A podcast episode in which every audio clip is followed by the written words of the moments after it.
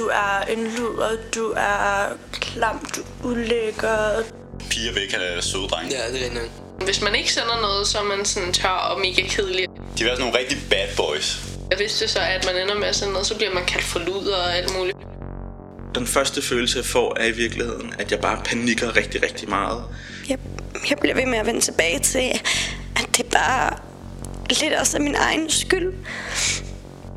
Jeg tror, da jeg slettede min Dropbox, der havde jeg omkring 5.000 billeder. Så det er rigtig mange piger, der går ud over. Det, du hører nu, er 8. og sidste afsnit i podcastserien Min Teenager deler der ikke nøgenbilleder. Her har vi talt med unge drenge og piger, der har oplevet digitale krænkelser på egen krop. Vi har hørt eksperter fortælle om køn, kultur og de sociale hierarkier, der gør digitale krænkelser til en kriminalitetsform i stigning.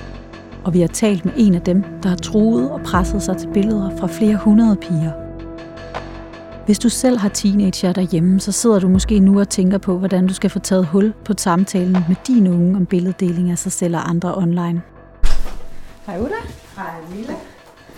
Og velkommen til. Tak skal du have. Derfor er jeg taget til psykolog. Kunne du tænke dig en kop kaffe med ind? Ja, det kunne jeg godt drikke. Nærmere bestemt Ulla Dyrløv, som du måske kender som hele Danmarks tv-psykolog. Og det var noget mega stærkt med en masse mælk. Men udover at være god på fjernsyn, så har Ulla Dyrløv mange års erfaring som familieterapeuter. Hun har gennem tiden haft rigtig mange unge og forældre i sin praksis, der har haft ulovlige billeddelinger tæt inde på livet. Og hun har svar parat på de allerfleste spørgsmål. Så går vi ind og sætter os her.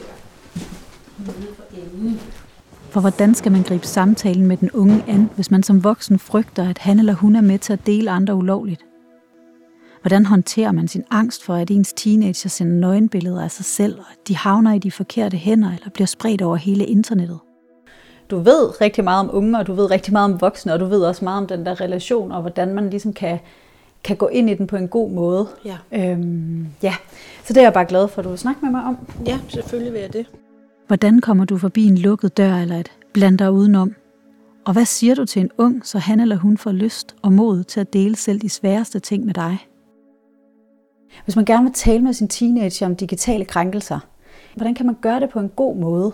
Altså i virkeligheden skal man spole tiden lidt tilbage. Ideelt set har man opbygget en relation indtil barnet er blevet teenager, fordi der er jo foregået mange svære ting i barnets opvækst, enten for barnet eller for nogle af barnets venner. Så egentlig skal man jo helst have den her gode samtale, rutine på plads, når de går ind i teenageårene. Men hvis ikke de ligesom er kommet det, så er det selvfølgelig aldrig for sent. Den gode samtale tager altid udgangspunkt i, at man ser noget, eller hører noget, eller læser noget sammen. Altså at man måske som voksen udvælger en film, der handler om noget af det svære, eller bare noget svært. Altså det behøver ikke at være præcis seksuelle krænkelser, eller delinger, eller det behøver ikke være noget i den stil, men bare noget, som man ved er svært for det unge menneske. Så kan man se det sammen og tale om. Man kan fortælle, jeg har lige læst den her bog, eller jeg har lige hørt det her interview, og så kan man eventuelt høre det sammen igen og sige, gider du ikke lige prøve at høre det? Altså man må gerne også spille lidt dum, altså uden at virke ubegavet selvfølgelig, og sige, gider du ikke lige høre det? Fordi det er jo dig, der er den. Altså jeg er jo bare en gammel fjols, men jeg synes fandme, det lyder strengt. Og nu begynder jeg at bande. Det gør jeg også, fordi det er også den gode samtale. Det er også, at ikke at man skal bande, men at man skal kunne huske, hvordan det var at være ung. Så man skal ikke være voksenkedelig, og for mig hører det med, at man så bander, når man taler for eksempel. Fordi så er det også så dejligt nemt, at jeg ikke skal tænke over, at jeg ikke må bande. Så man lidt tager den hippe, uden at være hipsmart på, og lige husker tilbage på, hvordan var det lige at være ung, og hvordan var det, når nogen sagde, vi skal lige snakke om noget, eller vi skal lige have en samtale. Allerede der, så isner det jo hele vejen ned ad ryggen. Så det er i hvert fald ikke sådan, en god samtale starter. Den starter ved, at man tager udgangspunkt i noget, man har set, hørt eller læst. En samtale er jo netop også, at man lytter, at man taler sammen, hvor en del voksne, når de siger til deres barn, nu skal vi have en samtale, så er det den voksne, der taler, og barnet, der skal høre efter. Og en samtale er jo netop, at man er oprigtigt nysgerrig i hinandens perspektiver. Så det er den gode samtale. Og hvordan kan man vise den nysgerrighed? Allerbedst ved at være det. Måske også erkende, at det kan godt være, at man tror, at man kender sit barns verden, og sit barns færden, og sit barns liv, men det kan jeg så sige med sikkerhed, det gør du ikke som forælder. Hvis ikke du taler med dit barn, så kender du den ikke. Fordi der er, altså, især jo med det første barn, det kan jeg huske med min datter, det jeg synes jo stadigvæk, hun løb rundt med rottehaler, og pludselig finder ud af, at hun har rød has. Altså, og er sådan, okay, det er helt, og jeg er helt hægtet af her, men jeg har for travlt, fordi jeg havde 3 børn, og jeg var alene der, og på en eller anden måde var hun stadig bare min lille pige. Det var hun selvfølgelig også, og det var helt galt, at hun røg, og der skulle tages rigtig godt og grundigt hånd om det. Men det kan jeg sige, at jeg er med sikkerhed ikke den eneste forælder, der oplever det, fordi jeg taler jo med rigtig mange børn og unge, der fortæller mig ting, som deres forældre ikke har den fjerneste idé om. Så det er en god idé simpelthen bare med det samme, og for det første have tid, det glemte jeg at sige før, det er også et rigtig godt råd til den gode samtale, det er, at man reelt har tiden. Det kan være en god idé, man tager den i bilen måske også, hvor man er på vej et eller andet sted hen, så ikke der er den direkte øjenkontakt.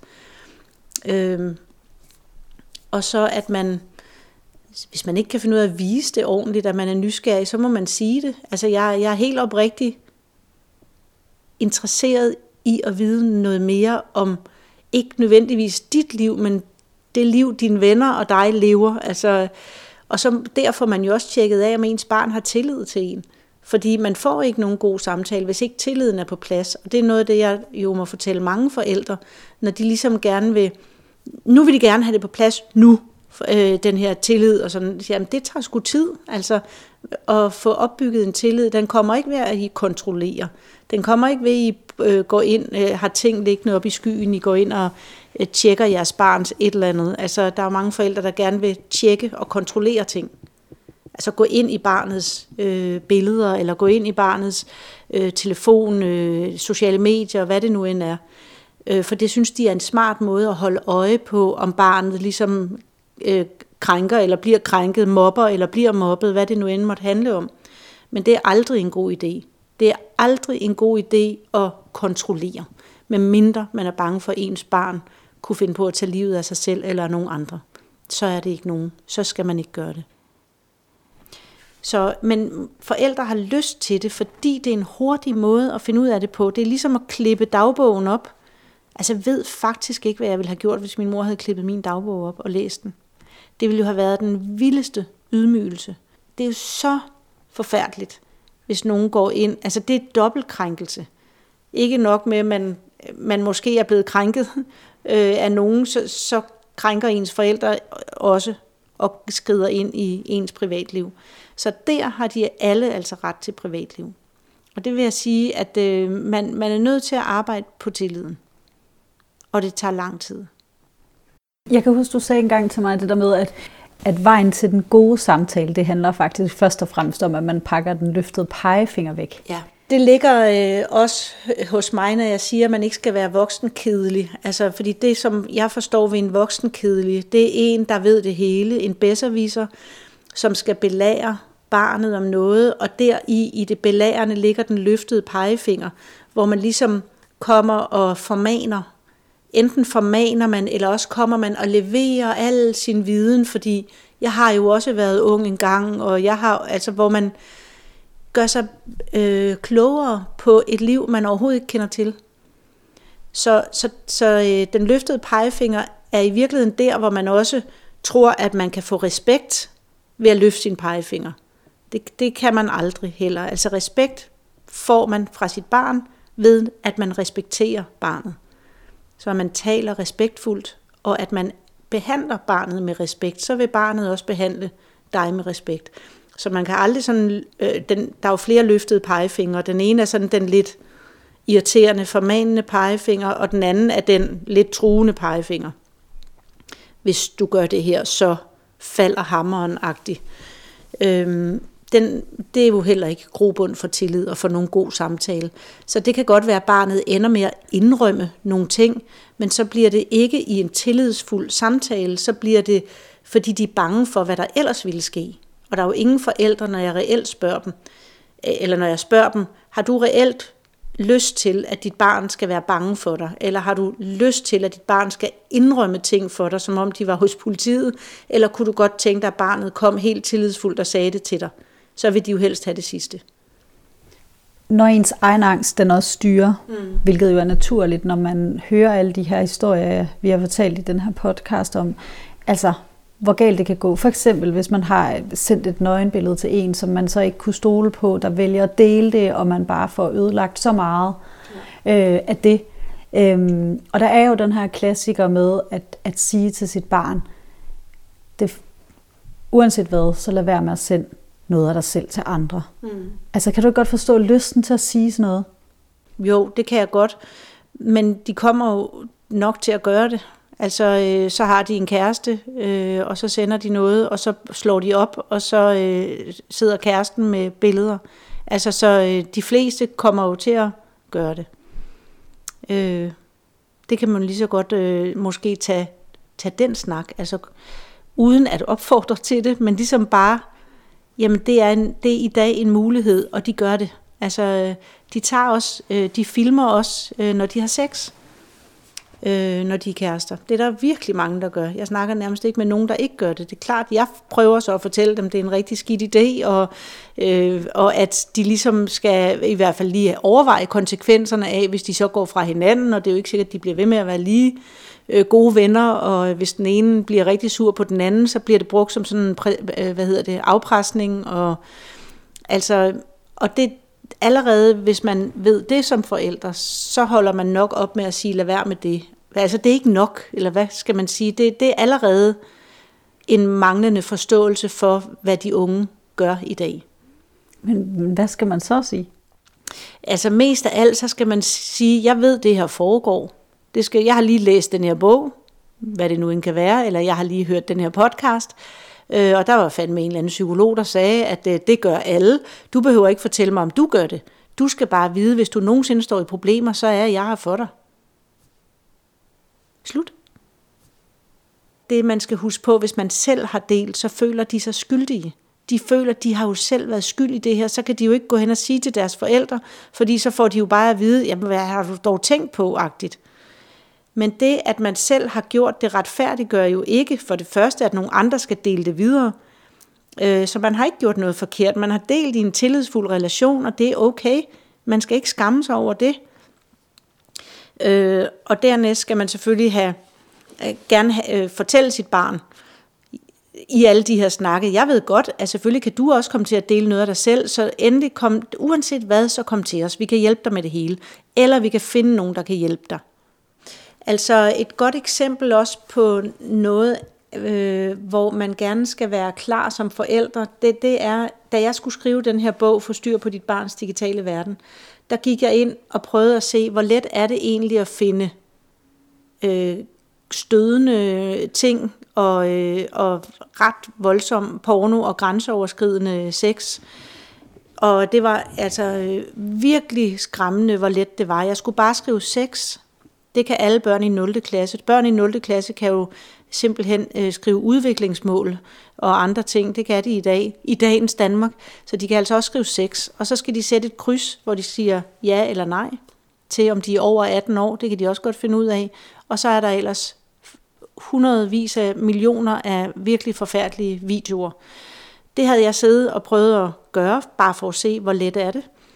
Og så gik der 3 uger, så fik jeg en mail fra en, der havde min kode til min computer, og det havde han. Det var rigtigt. Det var en meget flot skrevet mail, hvor der stod, at i det, han kunne se, at jeg havde været inde og se porno den og den dag. Der var ingen stavefejl i. Det var meget professionelt, det hele. Og så skriver han så, at jeg har din kode, og det er bare lige for, jeg skriver den til dig med det samme, så du kan se, at jeg har den. Og du skal vide, at jeg i det øjeblik, du begyndte at se porno, der begyndte dit tastatur at virke som en fjernbetjening, og jeg har optaget alt, fordi du har ikke klistret noget foran dit kamera, så jeg har optaget alt. Og jeg skulle så af med et eller andet beløb, hvis jeg ikke ville have, det skulle sendes ud til alle mine kontakter.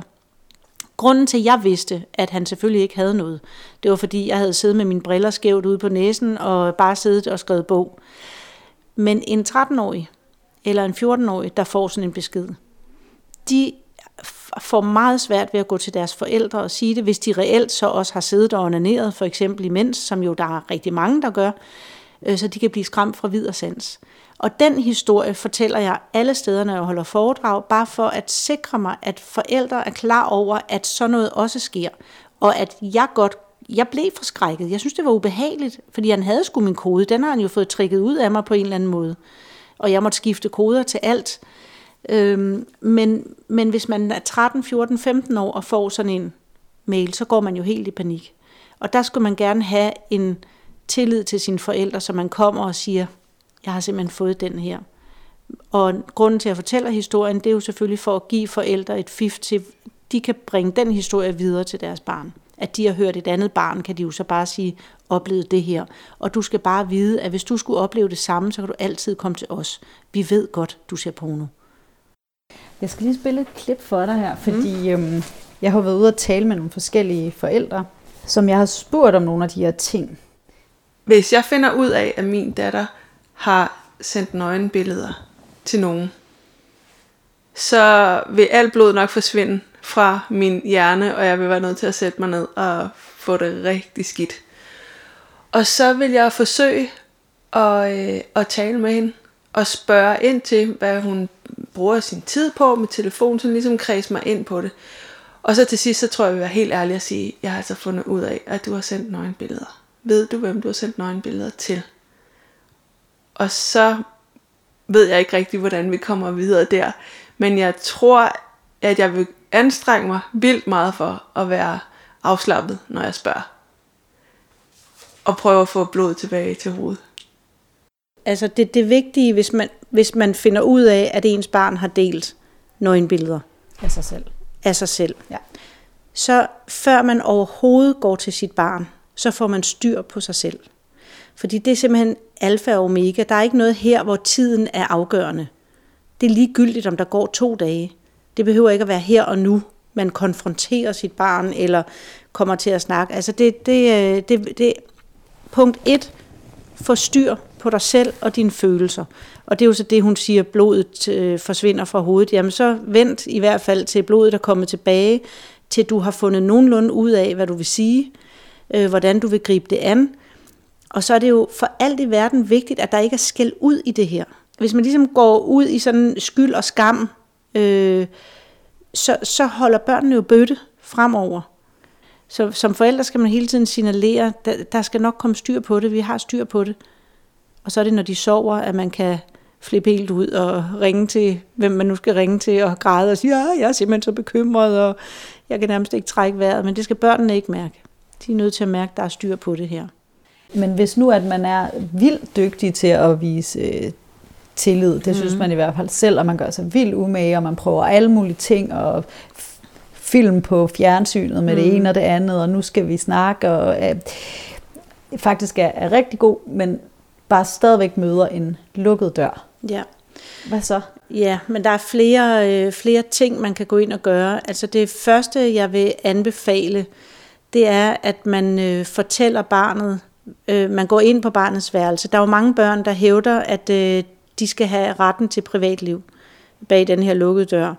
Og det er også til dels rigtigt, men de skal ikke have lov til at være bag en lukket dør hele tiden. Den ret har de ikke, før de har deres eget hjem. Så længe børn bor hjemme, så er det jo forældrenes ansvar.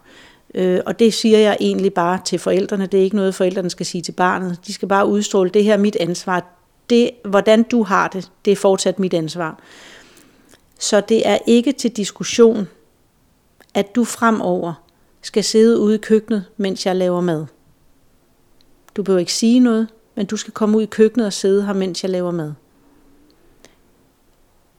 Så prøver man det. Hvis det lykkes, så er det godt. Det var den metode, jeg valgte til min egen datter. Der, da hun havde lukket sin dør og havde røget has og alle de her ting, så blev det... Det er ikke til diskussion, du skal sidde ude i køkkenet. I øvrigt skal jeg lige sige, at jeg har fået lov at sige det. Det er ikke til diskussion, du skal komme ud i køkkenet, og du skal sidde her, mens jeg laver mad. Hver aften i en måned. Bum. Og det gjorde hun så. Tænker man som 15. Hvad siger du? Tænker man som 15-årig. Ja, hun synes, at hun var ikke engang 15. Det var røv og nøgler, og hun var, eddikesur, og hun marcherede ud og satte sig i køkkenet. Og jeg gik bare og lavede mad. Fuldstændig. Så vi snakkede ikke en lyd. Jeg sagde intet, og hun sagde intet. Og som jeg mindes, så gik der 4 dage på den måde. Og så begyndte hun pludselig at tale. Og så har vi grinet meget af siden. Hun kom aldrig ud af det køkken igen. Hun sad der, til hun flyttede hjemmefra, hver gang jeg lavede mad, og snakkede og snakkede og snakkede og snakkede. Så gled det jo over i fra det svære, og så blev det filosofiske snakket, og så blev det, jeg skal snart flytte hjemmefra. Det blev alt muligt. Men det endte faktisk med, at det blev så dejligt for hende at sidde der. Det var faktisk fra en total lukket dør, og hvor jeg rent faktisk ikke havde adgang til hende. Så det synes jeg, man skal prøve som det første. Det kan også være at sige, at vi skal ud og køre en tur i bilen, som jeg var inde på før. Jamen, hvor skal vi hen? Jamen, vi skal bare ud og køre. Jeg aner ikke, hvor vi skal hen. Vi skal bare ud og køre, og det er minus radio, det er minus iPhone, telefon, tablet, hvad som helst. Bare dig og mig, ud og køre. Det må gerne være mørkt, siger jeg lige til forældrene. Og grunden til, at det er en god idé, det er, fordi man er i bevægelse, man er i et lille rum, man har ikke direkte øjenkontakt, og ofte skal der gå 40 minutter. Man kan godt indstille sig på en lang køretur, hvor man ikke siger noget. Det er meget vigtigt, at man ikke siger noget. Også derude i køkkenet. Fordi at det skal, og man slapper af. Altså det skal ikke være sådan, at nu er jeg også bare stille, indtil du siger noget. Det er bare, vi er bare stille sammen. Hvis det heller ikke lykkes at få dem med ud i bilen, det er jo svært at bære en 15-årig, så må man lægge sig ind på deres værelse. Så går man ind, har en bog under armen eller en avis, og så kigger den unge på en og siger, hvad fanden skal du her? Det er mit værelse, du skal bare skride ud. Nej, det kommer jeg ikke til at gøre, fordi at du er mit ansvar. Jeg vil gerne være sammen med dig. Jeg har lyst til at være sammen med dig, så du behøver ikke sige noget. Shh, vi snakker ikke sammen. Bare sid og spil, eller hvad det nu er, du laver. Jeg vil bare gerne være, hvor du er. Så bliver man ikke smidt ud. Fordi det er alligevel for sødt, at der er en her. Også fordi man skal jo huske på, at de er jo her i mistrivsel.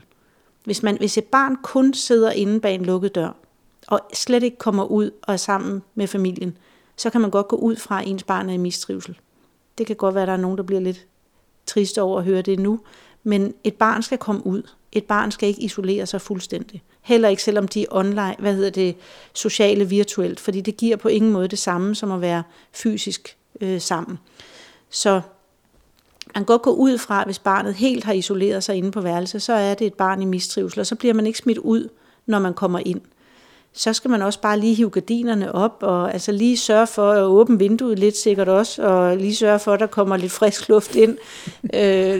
Så man kan holde ud og være der selv. Ja, præcis. Man kan også, nogle forældre har jeg måttet anbefale at smøre lidt Mentos op i næsen, det der læbepomade, men kraftig, sådan så de kan holde ud og være derinde.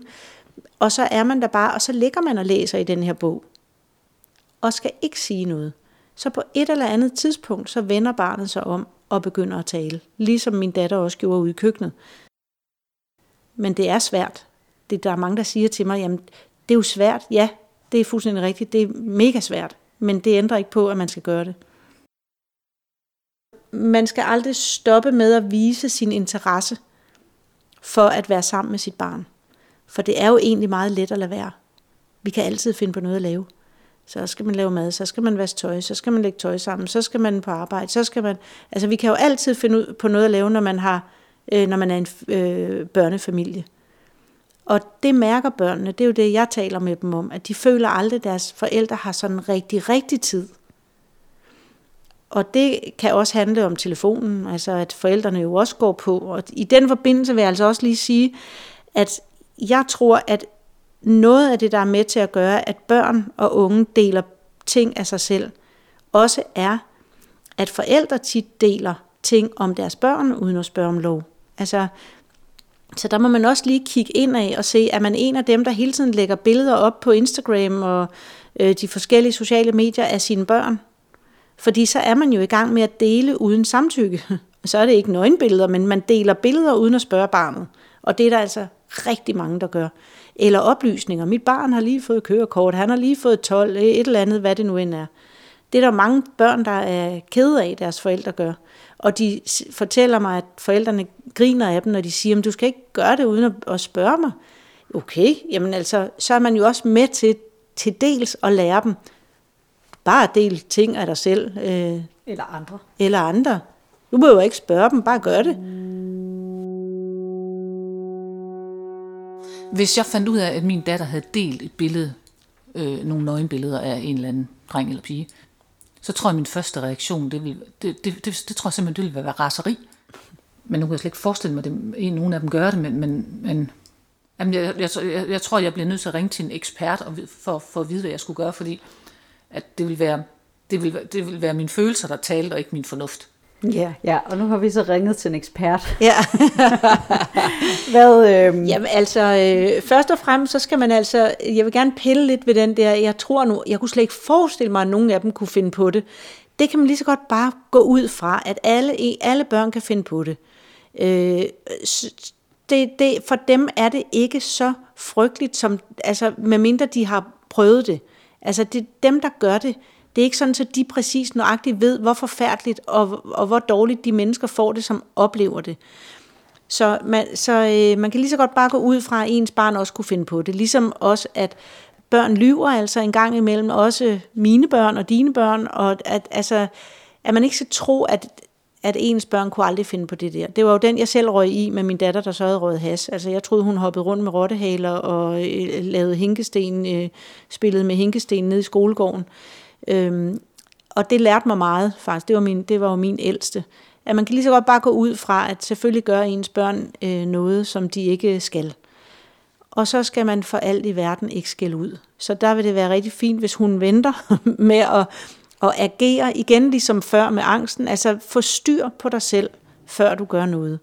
Fordi der er altså noget, der skræmmer børn, så er det forældre i afmagt. Jeg sammenligner altid forældre med piloter, fordi jeg har flyskræk. Så man skal bare forestille sig mig op i en flyver, hvis piloten pludselig flipper helt ud i vrede, eller sidder og begynder at græde, eller på anden måde totalt mister overblik. Jeg vil bare gerne have, at den pilot styrer flyet.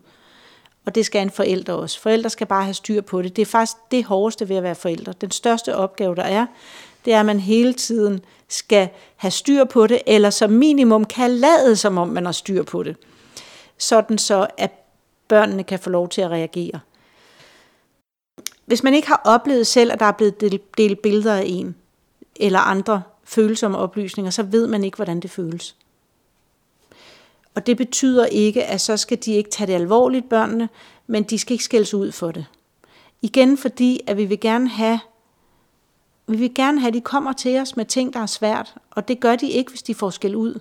Og de skal heller ikke skamme sig.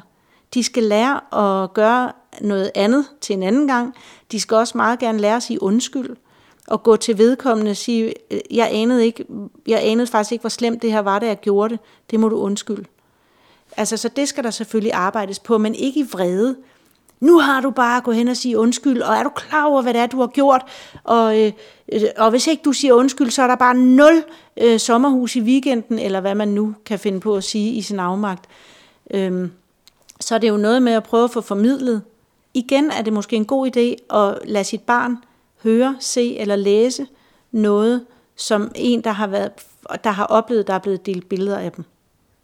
Altså, vi ved jo godt, at alt bag en skærm er meget nemmere, eller bliver mere sløret. Sådan. Det føles ikke lige så slemt at være grov bag skærmen. Og det gør det heller ikke for voksne, og det gør det så selvfølgelig heller ikke for børn. Så de gør det jo. Nogle gange gør de det for at mobbe, det er selvfølgelig vigtigt at sige det, men det er ikke altid. Så man må gå ud fra, at ens barn ikke har gjort det for at gøre et andet menneske ondt, og så få arbejdet på, at de måske kunne møde den de har gjort ondt, og så skal sige undskyld. Det kunne være en model. En anden model kunne være, at de lytter til nogen, der har været udsat for delinger. Eller man tager dem til. Jeg tog mine børn med til et foredrag med Emma Holten dengang. Det blev de også ret meget klogere af. Fordi hun sagde jo en masse ting, jeg så ikke skulle sidde og sige. Igen for at fjerne mig fra det formanende, og det, så derfor kan I nok forstå, at så i stedet for så bare sige, at jeg har købt billetter, vi skal alle sammen ind og høre det her foredrag. Og så blev vi alle sammen klogere. Altså, jeg tror, vi snakkede 3 timer bagefter. Til at slutte af med vil jeg også bare sige, at det er også vigtigt, hvis man er den, der har delt. Altså, hvis man finder ud af, der er jo mange af dem, jeg taler med, der har delt, som er nogen, der måske er blevet mobbet, og som har gjort det for at prøve at være med, eller for at få lov til at være med i en gruppe, det gør det ikke okay. Altså delt andre uden samtykke. Ja, præcis. Delt andre uden samtykke som et gruppepres for at få lov til at være med. Og så er det jo det, der er problemet. Så er det jo ikke, at barnet har delt, jo det er det også, men det er et dobbelt problem, fordi barnet har gjort det for at høre til i en gruppe, for at være med de seje, eller fordi de er blevet truet til det. Altså der kan være mange grunde, og det er man nødt til at holde sig åben over for os som forældre, og som lærer, hvis det er læreren, der finder ud af det, at der er også meget skyld og skam forbundet med det. Det er en anden form, men man er nødt til, det er meget komplekst, det er i virkeligheden også det, jeg siger. Så i virkeligheden er rådet det samme, også til dem, der finder ud af, at deres børn har delt billeder af andre. Ikke skælde ud, ikke, og husk, at der kan være rigtig, det kan være meget komplekst. Selvfølgelig skal de i sidste ende finde ud af, at det er forkert, men det ved de fleste altså godt. Og man er bare også nødt til at huske, at nogen bliver presset til det her.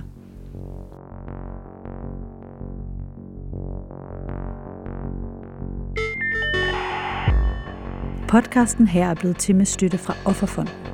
Den er udgivet i samarbejde med Heartbeats, og den er optaget og tilrettelagt af mig, Milla Mølgaard. Kim G. Hansen har klippet og produceret, og Mikkel Clausen har været med som manuskriptkonsulent. Vi har brugt nyhedsklip fra DR og TV2. Hvis du eller en du kender har været udsat for en digital krænkelse, er der hjælp at hente. På hjemmesiden minteenagerdelerdaikke.dk har jeg samlet en liste med gode råd og links til rådgivninger og organisationer, du kan kontakte, hvis skaden sker. Hvis du vil vide alt om lovgivningen, kan du finde den i bogen af samme navn som podcasten her. Den hedder Min Teenager deler da ikke nøgenbilleder.